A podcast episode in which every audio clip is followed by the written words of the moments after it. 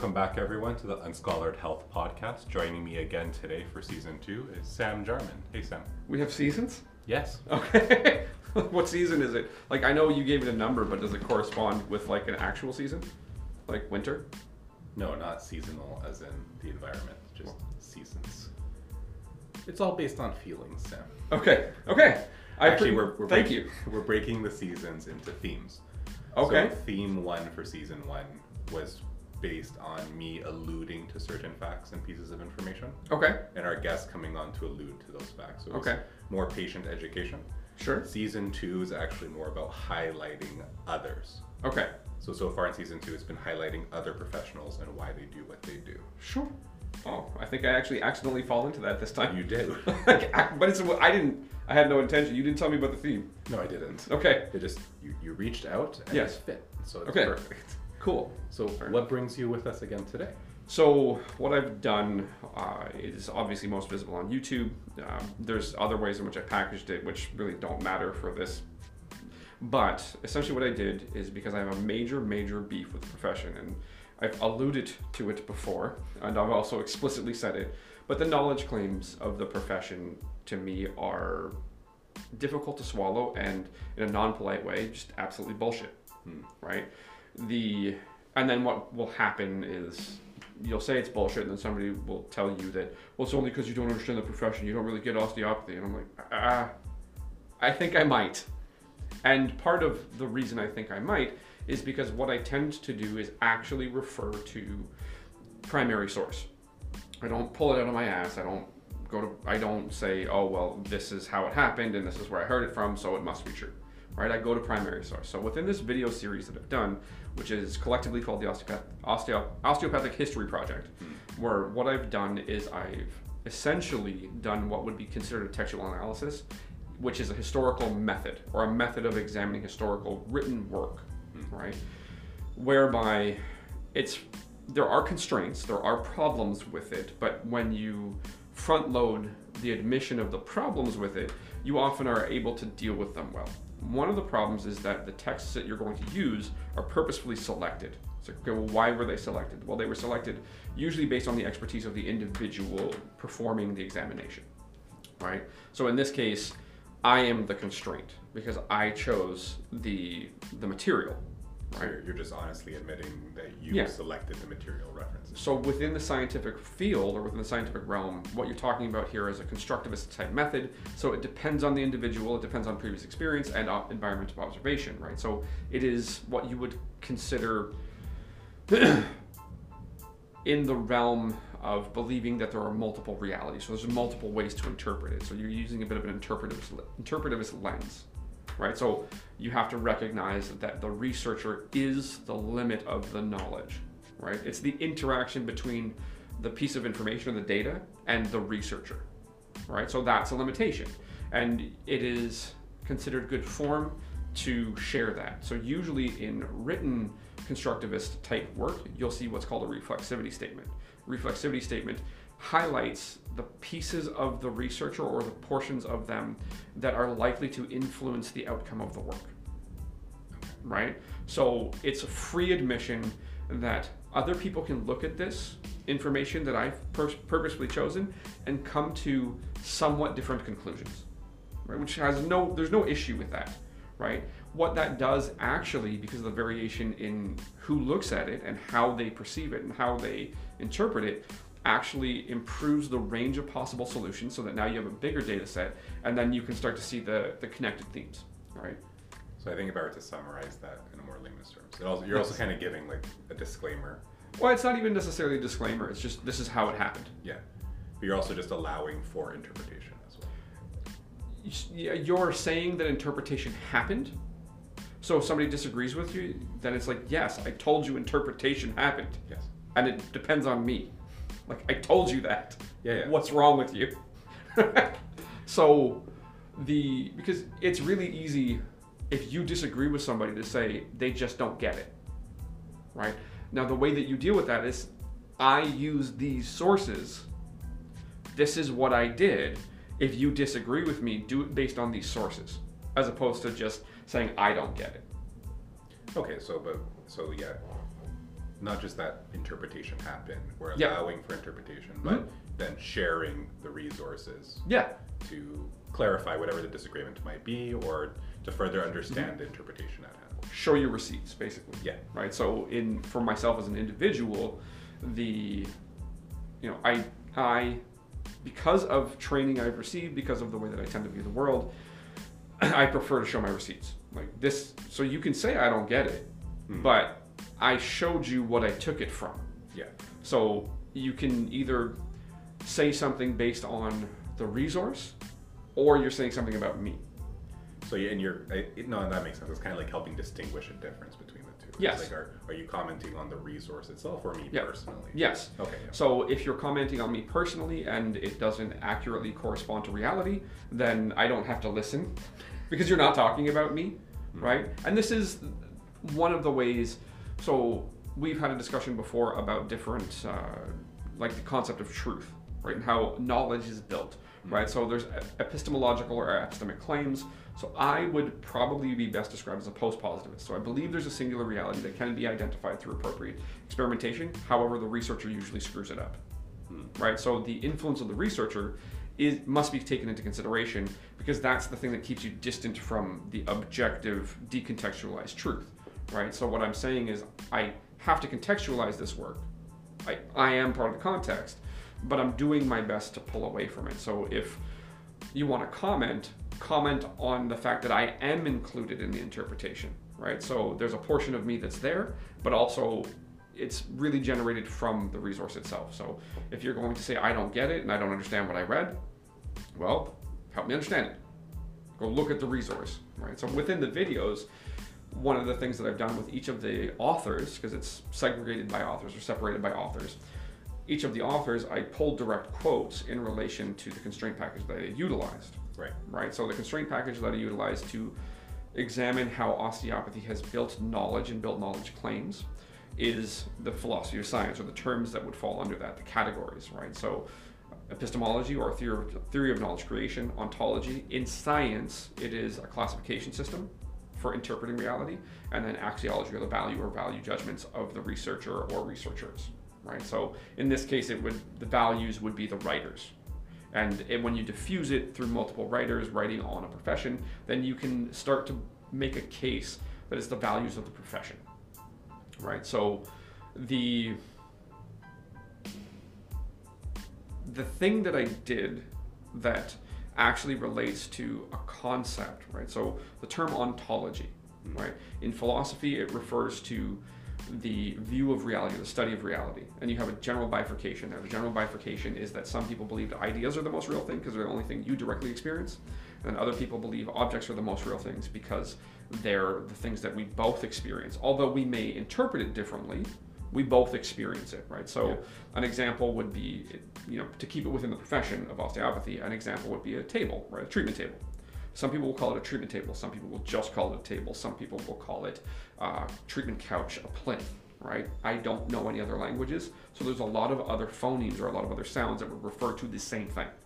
So it's re- it's a different interpretation on some level because you can make the argument that the different word is a different interpretation and carries different ideas. However, it's referential to the same obligate reality, mm-hmm. right? So you have that bifurcation philosophically, and that bifurcation is actually seen in different epistemologies, right? Different views of reality are how you build knowledge, right? So it's like you need the view of reality first, then you need the method to deal with that view of reality, right? So what I utilized as my action, sorry, to before I do that, ontology in the scientific method or in science in the philosophy of science is a classification system. So if you have two objects that you know are different and you need to figure out how they express themselves as real, right? You need a classification, you need a category. And in each category, what you are required to do is describe each of these different things of their own merit in relation to it, right? So it can be words, it can be measurements, right? So it can be qualities or quantities, right? Now, when you describe them and you know they're different, but they look exactly the same in those in those categories, you need another category, right? So you need often you need to add categories until you identify the category that makes those thing, two things different. Does that make sense? I think so. Okay. Well, it's based Yeah. on the look. It, it's it maybe doesn't make as much sense as I hope it will. right? So instead of continuing on, what else? What I'll say is, if you look at the tundra and the desert, right? So if we look at precipitation, right? So you know the tundra and the desert are different, correct? Yes. If you look at participation for, per year, the tundra and the desert are the same. Because they're both very dry. Yeah, they tend they don't have much precipitation, and the average measurement is the same. Mm. However, if you look at uh, temperature, right, or temper, so at night, the Arctic and the tundra could be the same as far as temperature. Temperature. Or sorry, not the Arctic, the tundra and the desert, because the desert gets very cold. However, if you take average daily fluctuation of temperature, the desert would look very different, right? If you look at vegetation, they're a little different, right? There's there's a little bit more vegetation in the tundra than there is in the desert, but they're both sparse, right? Uh, so you start to see how I need multiple categories to explain both. how they're different. Yeah, and so like using that as an example, both probably have, I would assume, low root, not low, very high root systems. Sure, So, but again, by adding more categories, we're helping distinguish the differences. and you can I, and you can do a better job of knowing how they're different, Mhm. right? So if everything looks the same in all these categories, you have to keep going until you get to the category where they're different because you know they're different, right? So the my ontology, my classification for system for reality, my classification system to interpret reality for this process is the philosophy of science, which includes my ontology includes ontology. My classification system includes a classification system. so you know it's meta. It's not, it's not over, overextending a bit? No. No. No, because I'm using it, I'm examining it, but to allow you to understand how I'm examining it, how these things express themselves as similar or different, I'm telling you that part of that is the classification of reality, Mm. right? So it's uh, maybe it's not the most clear, but it's the best I can do in the moment, Mm. right? It, it makes it makes more sense if you consume the entirety of the project, which is eight videos, uh, six authors, and then the seventh video is multiple authors in the modern day. So these are all historical authors, right? So Dr. Still, uh, Elmer Barber, uh, Charles Hazzard, uh, Carl P. McConnell, and his second book with Charles Teall, John Martin Littlejohn, who I claim reading is like trying to pull teeth from an angry hippopotamus. it's just there's a lot of words, Mm. and usually what you'll actually see with Littlejohn becomes very interesting is you're never sure if it was something that Littlejohn wrote or if somebody typed from his lectures. Because there's actually a lot of Littlejohn sources that are lecture notes. So somebody else recording what he said. Well, and I can only reference that slightly, but in my education, we actually did study some history, Mhm. and we referenced Littlejohn, and those were some of the consistencies we saw as well. Yeah. It was it was very I don't want to use like verbal diarrhea, but it was very wordy in parts Yeah. to kind of get around a point, or again, Sure. it, it did seem almost transcripted in some sense. So what you'll see with respect to say Littlejohn as a as an individual is some people really like Littlejohn, some people don't. So depending on where you are in relation to that spectrum or who's talking to you in relation to that spectrum, they'll say certain things about him. What I will say is that the material attributed to him it's it's interesting because it is definitely typed right so when you see the primary source it's usually single-sided typed pages Mm. so the books are extra thick, right? So if it was double sided, so it was actually intended to be a book, Mm. it likely would have ended up being printed on both sides. But it also has the case that it's notes, right? The, on some of them, not on all of them. Some of them are not noted as notes, but were taken from notes from students right?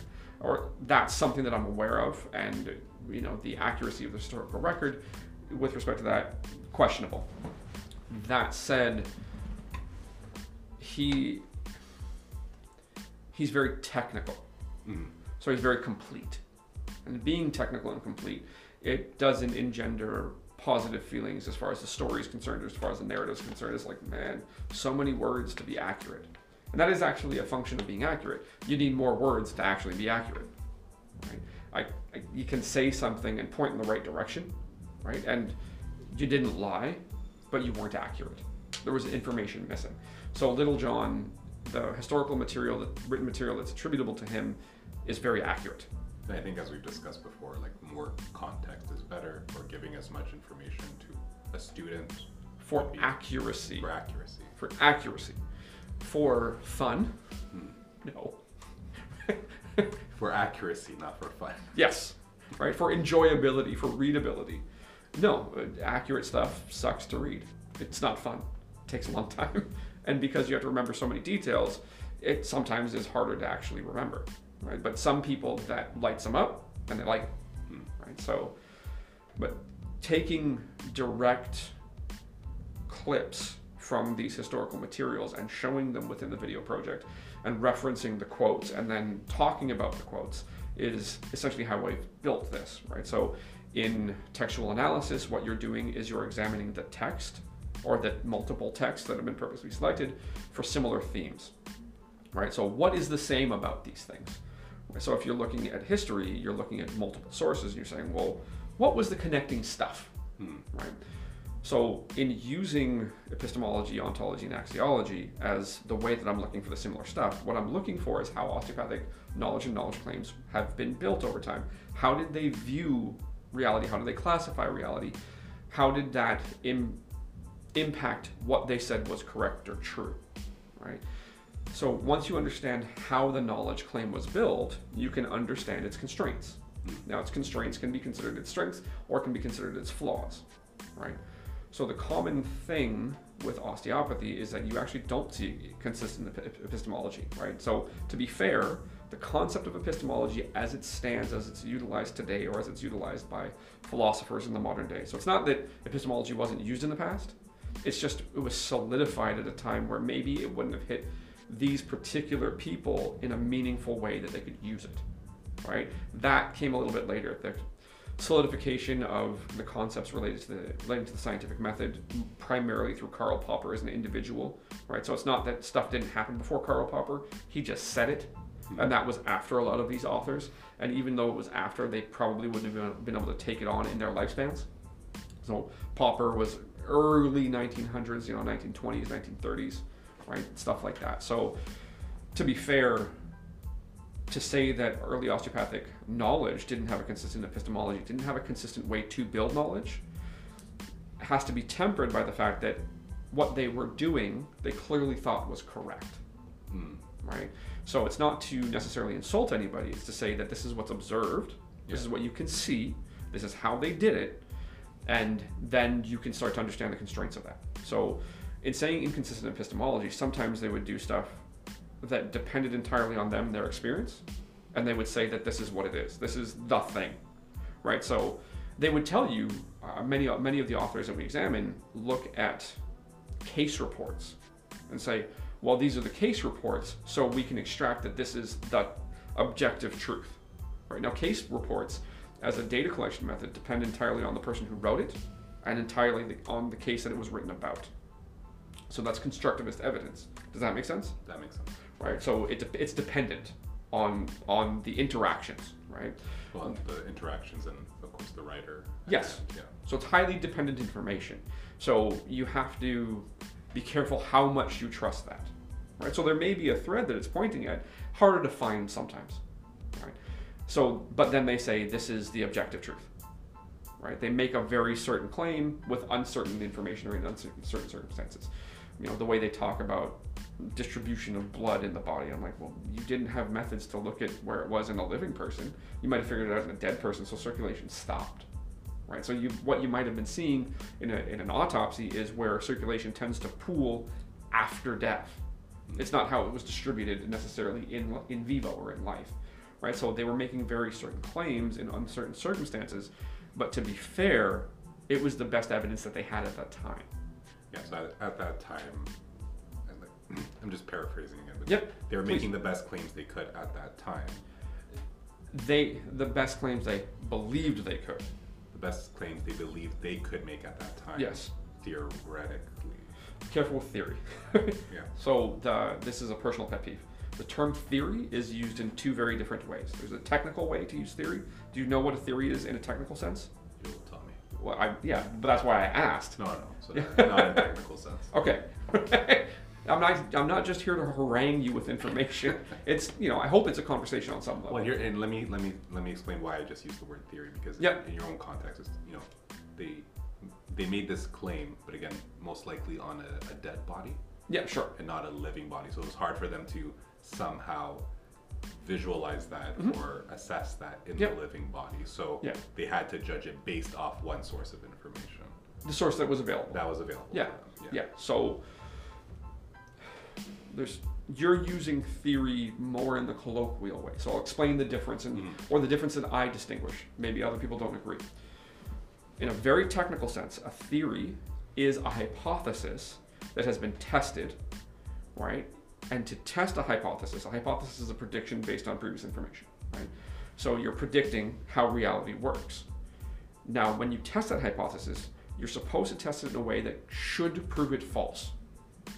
If it doesn't prove it false, you have greater confidence that it is not false, Mhm. right? So it's almost more negatively building it. You tried to attack it and it fended off the attack, right? So it's it's hard to hit. It's doing a good job of predicting how things work. So a hypothesis that has been attempted to be falsified many times and has not been falsified is a theory. It's as close to the truth as we can get, right? So in the colloquial sense, theory is used in place of hypothesis, Hmm. right? So conspiracy theories are not theories; they haven't been tested and tr- attempted to be falsified. Conspiracy theories are really hypotheses that have never been tested. They're based on available information.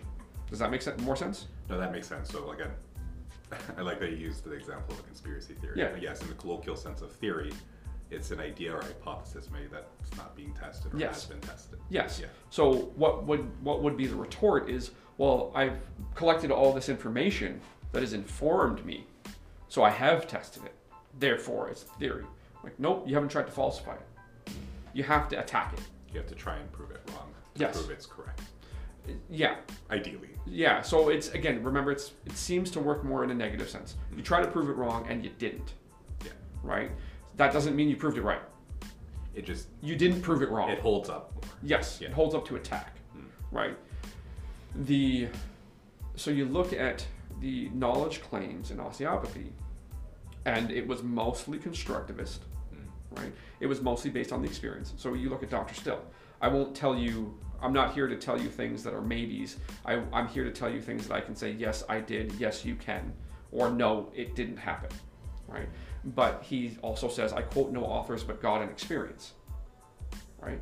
So God being universal, experience being dependent, right? So you see these mixes of views on reality, right? So he's noting a universal reality with the term God. He's noting the contingent reality with experience, right? So Dr. Still was informing you based on things that he did and how he interpreted it and telling you that it was objective, right? So there's a degree to which there's objective things that occurred, hmm. but maybe the interpretation was more subjective. So again, mixed, inconsistent epistemologies, and that carries through. That carries through until today. Have you heard the retort that osteo or science can't measure osteopathy? Yes. That's horseshit. It can, we just don't like the results. Right? So the challenge is that osteopathy was primarily built on personal experience and personal interpretation of those experiences. So there were objective things that happened and consistent things that happened. But the interpretation became the problem. So it was the knowledge was built more on the constructivist side, more on the personal experience side. So the claims are that. Is that not common in other, uh, not just in other fields of therapeutics, but other areas as well, where they just don't like? It's almost like they don't want to be challenged. So I will degree. say that Like, so it's not just osteopathy specifically. So the best I can do is base it off personal experience. Yeah. And I would broadly predict yes. Mm. I wouldn't say that osteopathy is unique this way, but I would say that I've examined osteopathy this way, Yes. right? So I haven't examined the other ones. I haven't gone to their primary No, no, sources. you've, you've personally examined osteopathy. Yes. So I reference I reference my own profession. I, I provide I continue to engage with my profession, even though I don't want. So this is something that I've said is if I'm going to learn more about osteopathy, I don't want to do it from an osteopathic practitioner because they have their head up their own ass. They're convinced they're right. Right now, I have historical evidence from osteopathy, so I kind of broke my own claim. I went back to osteopathy to learn about osteopathy, but I use the methods uh, that are broader in the philosophy of science. So I kind of broke my own claim. So instead of me just saying I'll never learn anything from osteopathy, I'm like, oh fuck, don't say never, right? Don't do that because well, and even be careful with saying don't do that. Say, listen, be cautious with saying never, right? So I've learned more about the profession by referencing the profession, but using methods that are broad that would apply everywhere, right? But yeah, to maybe come back to the question with respect to are other professions like this, I would predict yes. However, I would say that some have done a better job of modifying themselves over time. And there's actually research on that that includes osteopathy. So it's from the Australian context, it's a qualitative paper, it's constructivist in its nature, so it's measuring qualities or it's engaging with qualities. And it looked at complementary and alternative healthcare practices in uh, the Australian university context and lecturers and how they viewed epistemology and ontology. The osteopathic professionals like constructivism and qualitative research, they didn't like objective measures. They, they didn't like figuring out if it moves better after your treatment. They liked focusing on patient experience, right? Whereas the Chinese medicine practitioners use biomedical science. They would use to quantify what they do, right? The impact on certain measurements of what they do. They use traditional concepts to teach, but they use biomedical science to interpret. Whereas, at least in the Australian context, the the osteopathic professionals liked personal interpretation better. And that seems to hold consistent as a theme. They like constructivist epistemologies, they like individual reality, right? If you look at how osteopathy is attempted to classify reality throughout, what you tend to see is the use of functional anatomy as the interpretive lens. So it, I found a lack of motion here, that means it's this, right? I, found a lack of motion T1 to T4, that means I expect heart and lung problems. If heart and lung problems are concomitant, they happen at the same time, I'm definitely right. Right? So it's like, well, it's a temporal correlation. You haven't tried to falsify it. You went about trying to prove yourself correct with a relationship. Right? So the interpretive step of using functional anatomy is trying to prove yourself right, or you can use it that way. Right? It's easier to use it that way.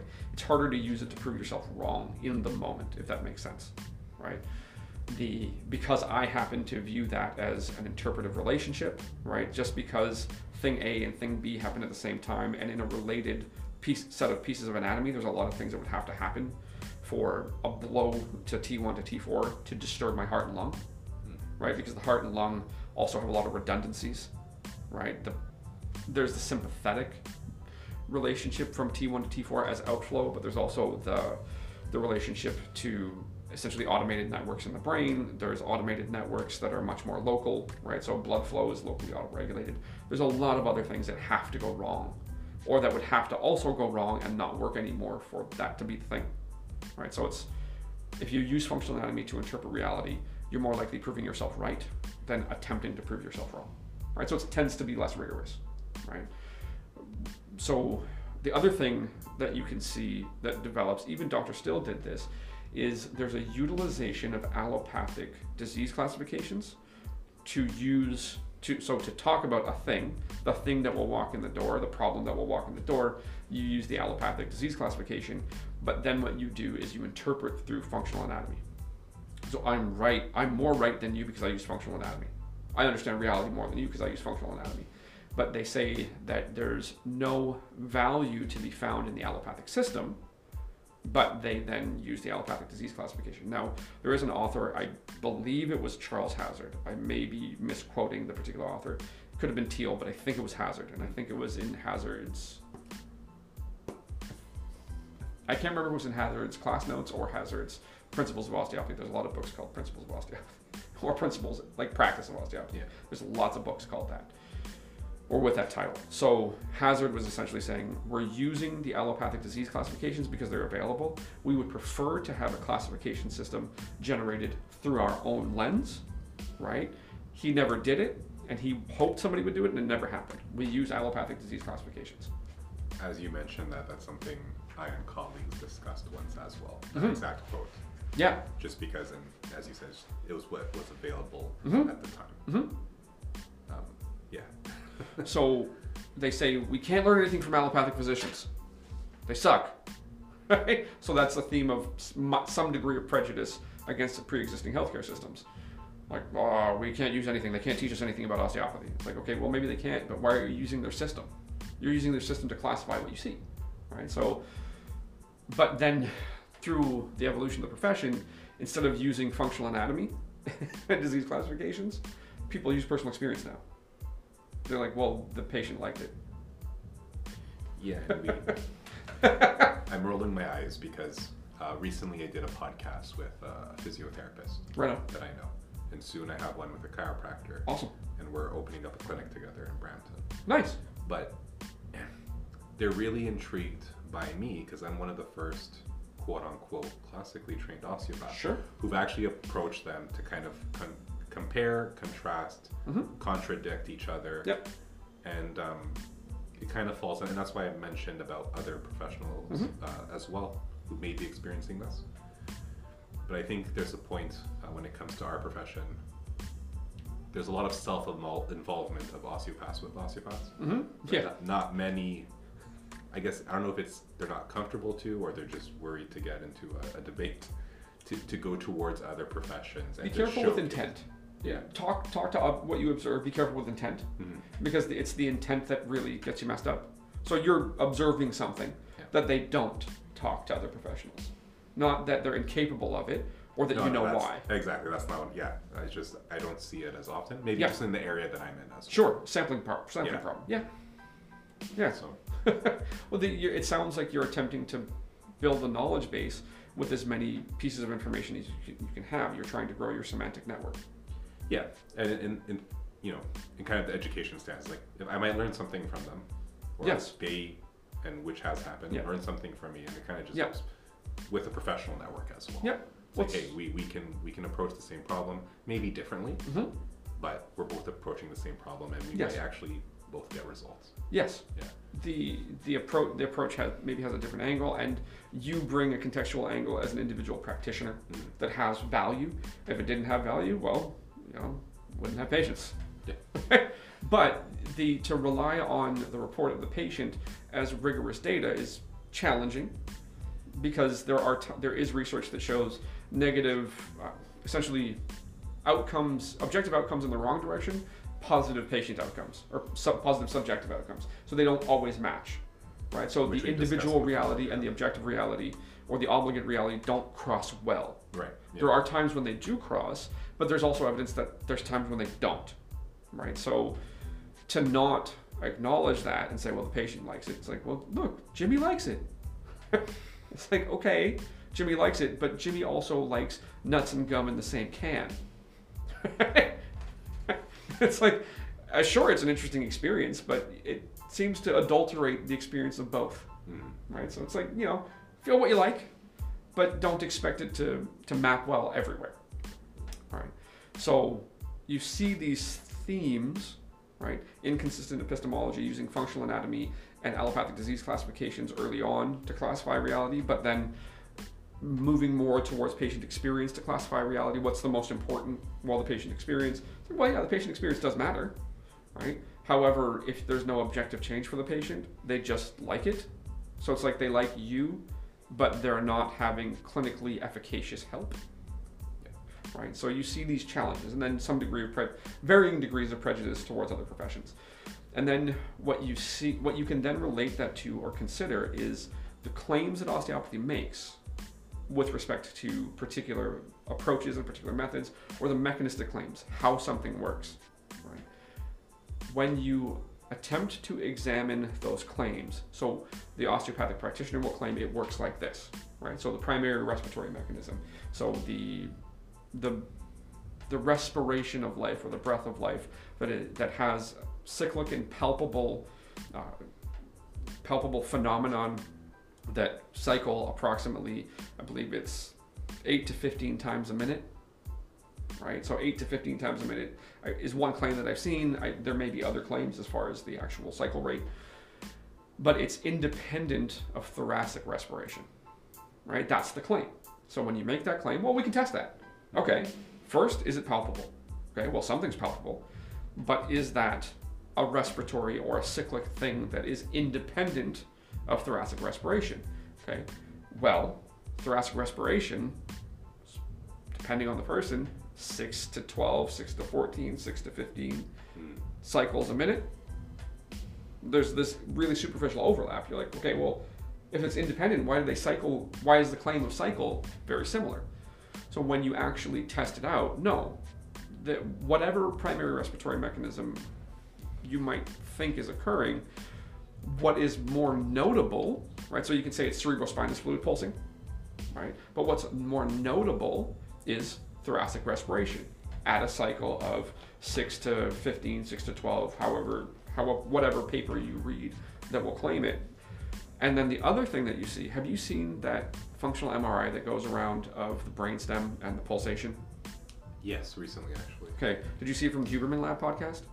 No, not Okay, so it's I think the MRI itself is from Stanford, and Andrew Huberman has put it on his social media.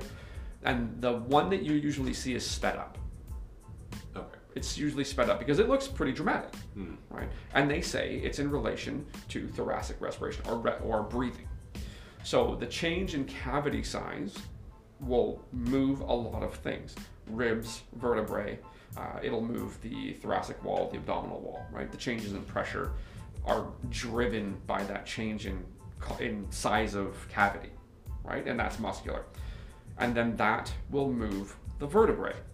Because it moves the vertebrae in step with the respiratory cycle, you could then, now this isn't absolutely a perfect correlation as proven in, in, uh, in written literature or observed literature, but what you could say is I can then predict, because cerebrospinous fluid is a low pressure system and would probably benefit from muscular pump, I could predict that there's at least some degree to which respiration drives cerebrospinous fluid movement.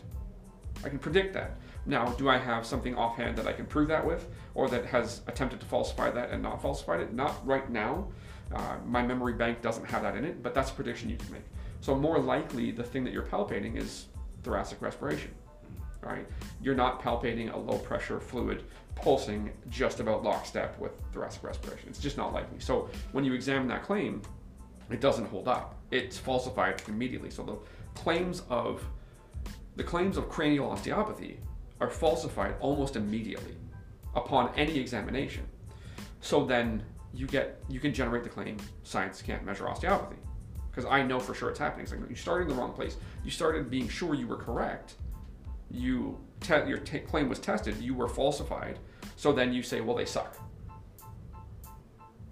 Which I think we, we, we just that statement alone can be spread across many. Yeah, it's it's not Yeah. in, it, it's unique. It's not unique to a profession. It seems human. Yeah. Right? Because if someone's taking, it's almost like a personal claim. Sure, And as you said, now they're, I'm just going to be repeating it, but that's fine. it's judging that, yes, now science or another outside form of measurement can't possibly look at what I'm doing or Yeah. understand what I'm doing. because I obviously know that it's correct, and you just suck because you're not as awesome as me. I politely say it as personal claim, but yeah. Yeah. so you see this, and you see you can observe it. You cannot necessarily, or I cannot, intone intention, but I can observe the process. Right? Science can measure measurable things, and science isn't one thing; it's many things. It's a, it's essentially an overarching concept that helps you figure out how to observe and interpret. Right? It's, it's how to ask a question and how to figure out the answer to the question. Right? So it's it's an inter- interrogative process or an interrogative. I don't know how English I'm supposed to sound. We'll take both. It's yeah, okay. whatever. The so you see this process, not intoning intention, not in, intoning malice or anything other than good faith. You see why it doesn't hold up, right? Or you can see the relationship between steps and and how it can't hold up, right? What I generally would suggest is understand epistemology, so how to how to build knowledge, what can be known, who can it be known by, how can it be known, and that essentially includes having an observation, forming a question which would predict possible ranges of outcomes, testing it in a way that should cut it cut it down, and if it gets cut down, well, can't trust it, need new prediction, hmm. right? But if you can't cut it down, you increase your confidence that it's correct, Right. right? So be better at science. Don't just say science sucks. so my my general my general suggestion to the profession of osteopathy is that knowledge has basically been built on personal interpretation of observed things. Well, that's one way to do it, but it has major limits. Your whoever did that interpretation is the limit, hmm. right? Just as in this osteopathic history project, I am the limit, right? The but there's some degree to which the resource is also the limit, right? So the resource is the resource. Many things can be done with it, or the resources are stable. I'm the unstable variable, if that makes sense, No, it does. Yeah. right? So the Because like the text can't change. now. yeah. So if you look at the Foundations of Osteopathic Medicine, which is a commonly used textbook in many, many places, what they note is that, say, early 1900s, 1920s, there, and this is in there, and this is in the video series, this would be video seven that this occurs in. There's a quote that from there that says, the cellular cellular biology was showing that cellular biology had major relationships to health and disease states, right? So you could interpret reality through cellular biology very accurately. So you see something happening in the cell, there's health and disease, right? That's that's the relationship. So the osteopathic professionals early on in the 1900s, 1910s, 1920s, 1930s saw this. They said, well, no, we believe that there's mechanical correlates to health and disease states. So when the mechanics are wrong, there's something wrong. So what they did was say, we'll marry our concept with that one because everybody obviously sees cellular biology is this big deal. Well, it's only when the mechanics of the cell are wrong, right? And then they made this philosophical set of statements, right? You know, uh, normal structure is re- is required for normal function of the cell. Abnormal function will lead, abnormal structure of the cell will lead to abnormal function of the cell, right? So it's like, okay, well, those are truisms. You didn't try to prove it wrong. Are there situations in which a cell can be abnormally structured and still function appropriately? Right? That's a simple question.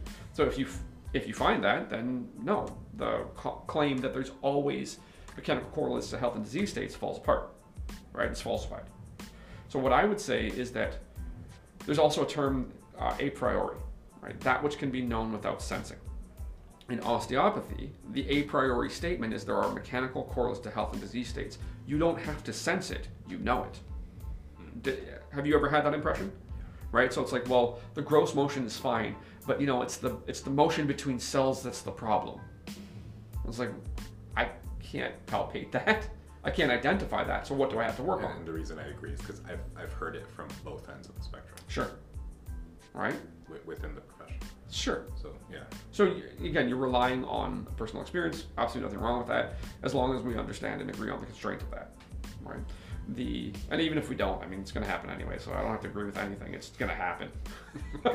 I can just be grumpy in a corner, whatever. But the God damn old brain.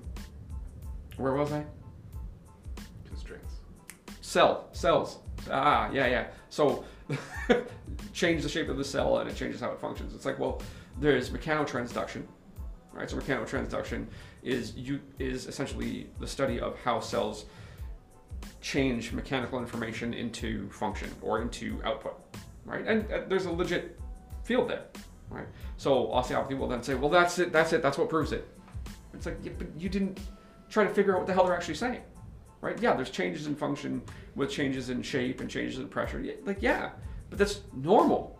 It's completely normal, right? And we can actually predict what it's going to be to within a range, right? It does, but it doesn't always mean that it creates disease. It creates change. It doesn't necessarily create disease, right? And it's like, well, given long enough, it creates disease, right? If you're stuck in that posture for 20 years, you're definitely going to have lung problems. It's like, okay, I don't know if I have that long to wait. and also because it's one of many possible outcomes, maybe it doesn't happen. Or It's like, well, people in scoliosis, when the scoliosis progresses to a certain degree, they crush their thoracic organs and die. It's like, yeah, but not everybody has scoliosis.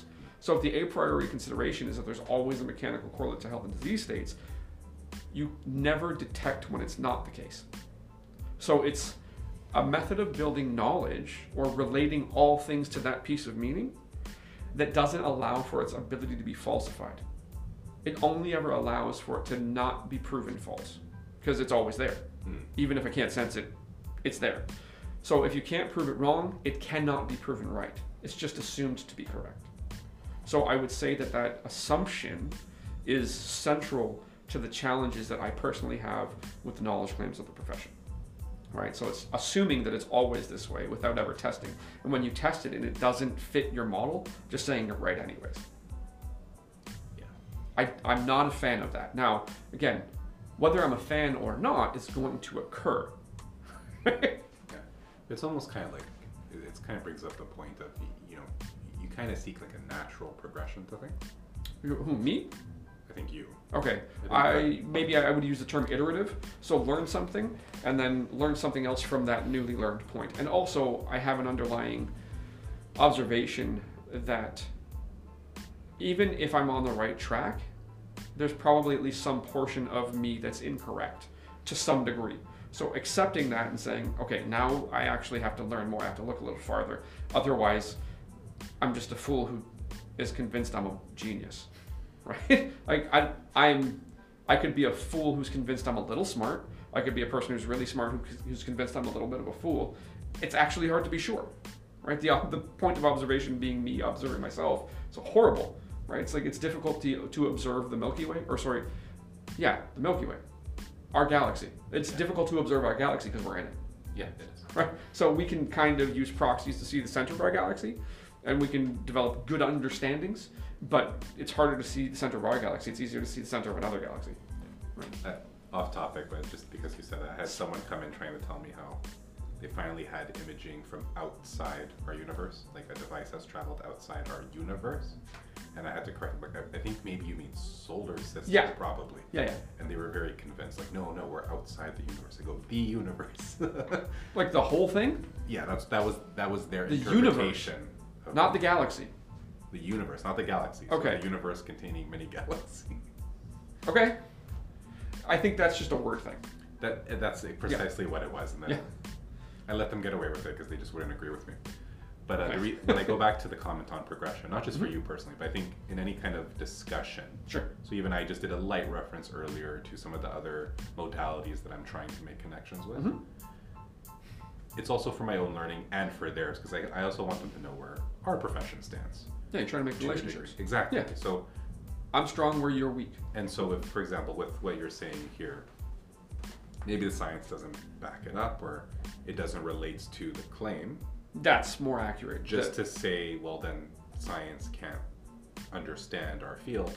That just feels like a block to progression. Because then, th- Yeah. to me, there's more room to Yeah. have a further discussion or interpret things further or I, yeah. test further, as you said. I'd agree. So I think what it what it what it really, if you were to attempt to use a frame to observe it and and describe it, it's an insistence on a particular form of epistemology or a particular theory of knowledge building, Hmm. which won't accept that others exist. Right. So my okay, not mine, but. Uh, the osteopathic view of knowledge building is it does seem to be more constructivist. It does seem to be more dependent on the individual such that using something that's decontextualized, so constructivism versus positivism, something that attempts to decontextualize, when you use a method that attempts to decontextualize and test the claim of the individual in osteopathy, it doesn't hold up. It gets falsified. The claim gets falsified fast.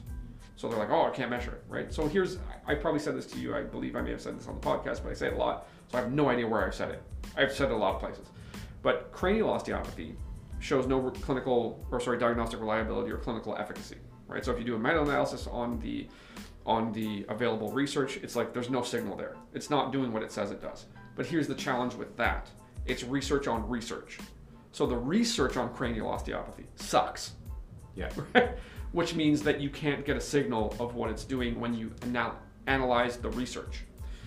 So what I would use that to say, so some people could use that as like, you know, a bright shining cloud and saying, "See, we could be right." no, what I'm saying is that the research sucks, so you can't get any signal out of the research. And what I would tend to observe is that the claims that cranial osteopathic practitioners make they're easily falsifiable on claim. So they're trying to make a claim of how it works and what it's doing, falsified, no problem, easy to do, right? That doesn't mean nothing's happening. So cranial osteopathic methodologies in practice may be doing something good. It's just the claims that are made are easily falsifiable. So maybe a better way to do it is start with a broad observation. Say, okay, let's look at a bunch of cranial osteopathic practitioners. What do they do? What's the same about what they do? So you identify the theme. Once you identify the theme of what they do, you can figure out ways to interrogate that. So to use a qualitative approach or a quantitative approach, right? So we can start to figure it out. They started with claim first and attempted to prove claim correct. And claim is falsified without issue. It's not difficult to do. So they just went about it wrong. So osteopathy doesn't have a particularly strong research backing because of the way that they attempted to build the knowledge. If you do it a different way, we'll see what it's actually doing. We'll see the we'll see the strengths, the weaknesses, the limits. Uh, so where it's going to be very useful and where it's going to be less useful. It's it's it's a tedious process. It's a long process, especially because we have this culture and history that has momentum behind it. It's like no, I just interpret it because I know anatomy. It's like yeah, other people know anatomy much better than you. They're called anatomists. And that's the thing. It's like oh, I've, I've heard other professionals or pe- people from other professions say osteopathic people they they're the like the premier anatomists in the world. I'm like they don't dissect anything. they're not looking at anatomy. They're looking at living and bodies. If, and if they did, that was a long time ago. yeah, well they did. yeah. They did. Most of us don't. Osteopathic physicians in America will often have cadaver opportunities when they're being trained, and then they subspecialize, right? So some of them are surgeons, so some of them are experts at knees. Do, do you think for some it's just um, on on the topic of this, they're they're just concerned like osteopathy as they know it might change. I, again, I can't in, I- I can't intone intentionality Exactly. uh, or desire. I can observe things. Uh, So maybe, observation, maybe. maybe I don't know. I don't know everybody. Yeah. I can't possibly know all osteopathic practitioners. I'm only one man. so uh, maybe, right? I, I actually, based on how my mind works and how I function, I can't make a prediction on that, right? If I'm a grumpy guy in a corner, I can say something. I can give you an opinion, but it's fucking useless, right? Like, oh yeah, his opinion was right after he died. Whatever, man. But it kind of sounds like like maybe put less weight into opinion and overall do better research if able. It's where I would land. Yeah. But does that mean I'm right? No. It doesn't. It just means that that's what I'm doing. Yeah. right? So if you observe me, that's what I'm doing. The correctness or incorrectness is up to, up to time and rigor to judge, right? So I've undertaken the osteopathic history project to look at primary sources and say, listen, I'm showing you the receipts. I'm showing you how this happened. I'm observing it, and then I'm putting an interpretive spin by using the, the constraint package or the framing of the philosophy of science and those concepts. And this is what we can see, right? So osteopathy has a problem with its research base because it's not good at research, right? It's also in America, it's a primary care specialty. Uh, in America, not all that many people do the hands-on work. So where you have the highest degree of rigor in a system, they don't do the hands-on much, right? They do all kinds of surgeries, cardiac, uh, cardiac specialties, ER specialists, right? They subspecialize, so they're going to have a very strong research base there. But because less people do the hands-on work in America, where the highest degree of rigor happens to Yeah. live, you're going to have less stuff. When you go to Australia, which has its osteopathic schools housed in universities, where there, you would expect some degree of rigor, you find lecturers, at least a small sample, are more interested in constructivism, personal interpretation, and the experience of the patient right? So what you would be able to predict from that is that they're just less interested in rigor, right? And they like qualitative research. They they suggest that we do qualitative research, right? Nothing wrong with qualitative research because quali- a quality is a measure of, or it's a description of something that can be measured, right? A measurement is a qualitative statement. So an inch is a quality, right? It's it's a quantitative interpretation of a quality, right? So um, a pencil can be an inch long. Uh, the you know a toe can be an inch long. A hair can be an inch long. These are all very different things, but they share a similar characteristic, right? They share a similar quality. They're an inch, right? So people are like, oh, quantitative versus qualitative. I'm like, no, they're the same goddamn thing. It's just a different description. Kind of goes back to earlier the tundra versus the desert. Yes. At nighttime, the temperature is. How do you classify? Yeah. So your classification system, the categories that you use to describe each thing in its own right or of its of its own merit, matters. So again, a toe, a pencil, a hair can all be an inch long. You can have an inch long ruler. Right? They're all an inch, but they're clearly different. What do we need? Another category. to describe it of its own merit. So that until we can identify the differences, right? So the scientific process or the scientific method broadly allows for good questions and investigative methods. What I would say is that osteopathy just made statements based on what they already knew, right? It didn't necessarily make have good questions or use uh, rigorous methods that people would appreciate. So really, what I'm making more the case of is the positivist, the person who believes in the objective reality that can be identified with appropriate experimentation. But I would probably be best described as a post-positivist, as, as I said before. I do believe that the researcher screws it up. The researcher does add a context that makes it harder or keeps you further away from that objective reality, and I'm fine with that. I have no problem with that. And also, I think the methods of constructivists are perfectly fine right? Especially for particular questions, right? So I think they all have their place, and I think you should be understanding that they exist. I think you should be good at utilizing them, or if you're not good at utilizing them, find somebody who is good at utilizing them and working with them so that you can find better or a broader understanding of how things work. You are doing this by accident by engaging other professionals. You're using an iterative approach with many methods. So I think you're awesome. At least there. We shoot. I think to sum on that note and everything, it's just it's about just being aware. Yeah, but your awareness is limited by what you already know. So I mean, I don't know. If you start with saying I don't know everything, try to be aware on your limitations. Yeah, well, again, point of observation. It's a problem. I I know that I'm the limit, but I don't know what that limit is. Mm. It's only how much I suck today. Okay. but tomorrow I might suck less. Mhm. It's likely. So I'm like I'm a constantly evolving limit. I think that's everyone. I I would say it is. That's right. Yeah. Um, do you have any other projects? So at the moment, I'm I, I get annoyed about stuff. So I'm like, well, screw you guys. I'll prove it, or like I'll I'll go through the process and show you what it is, and then whatever. So I'm clipping historical techniques out of varying authors, and I'm filming them. So I'll show you the clip, like I'll show you the actual written description, and then I'll show you the, the method. Now I have a system of heuristics that describe how osteopathic technique is generated and performed, right? So those are all available on the YouTube channel. They're much older videos now. It's actually been a surprising amount of time since I put those up. When I look at it, I'm like, oh, that many years, eh? it's like three years ago now.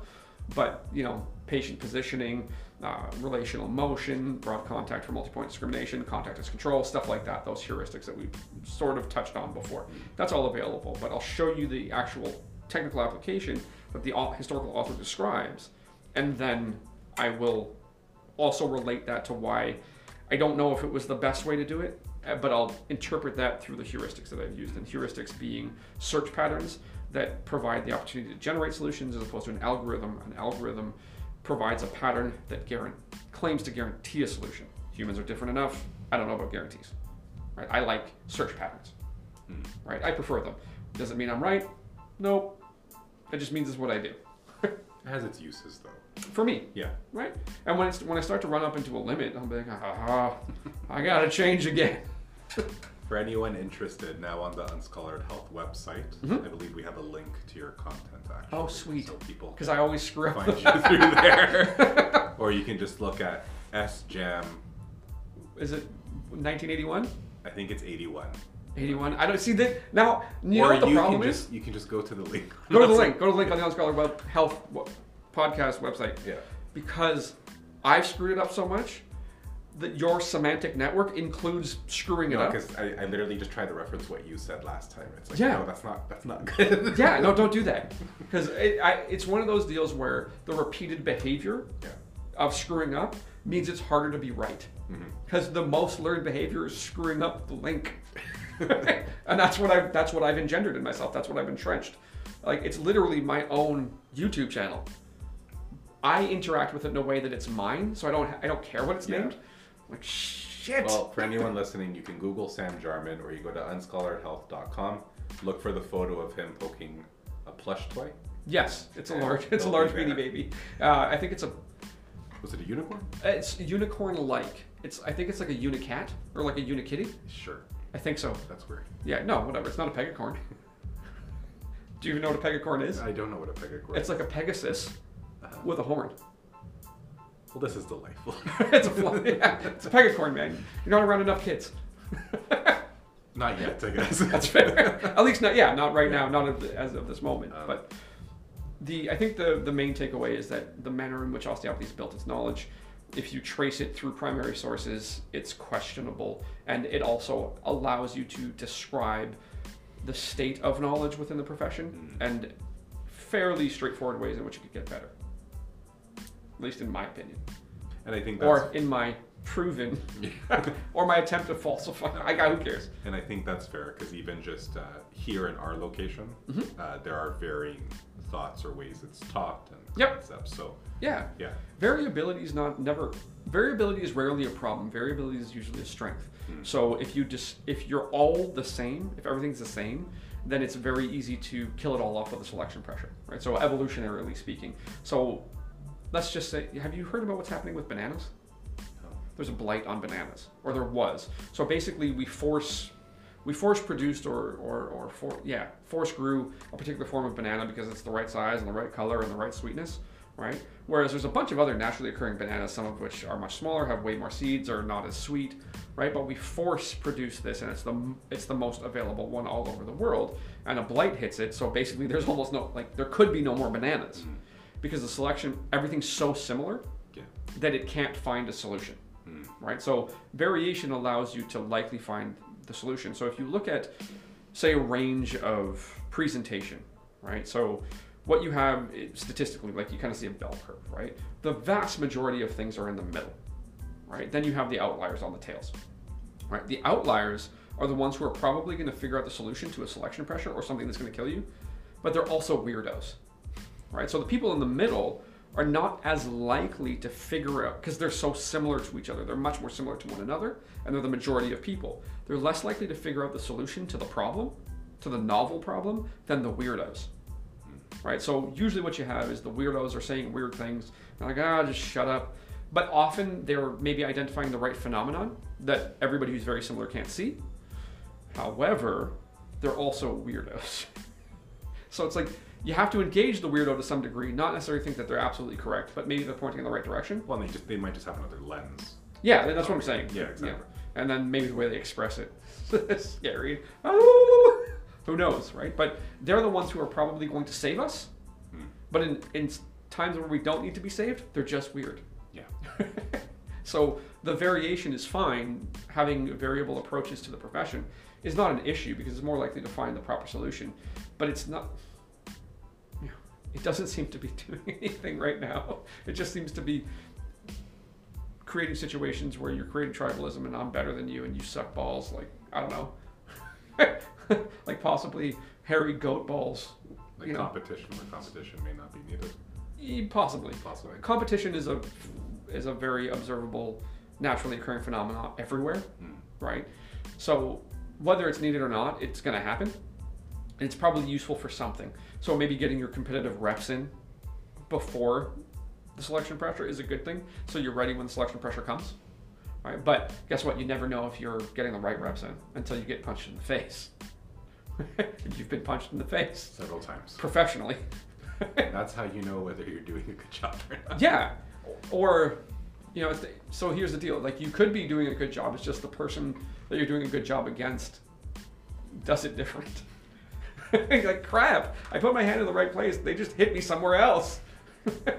so it's yeah, that variation is useful, and you never know if your your variability is the best one until the selection pressure comes. So your variability might be the best one for a different selection pressure. Any other final thoughts for our listeners today, Sam? No, I said a lot of stuff. Okay. Until next time, everyone. Yeah, I show my receipts. Sam tries to show his receipts. No, I do. Tries to show his receipts. I do. He does. He does. God damn it. Take care, everyone.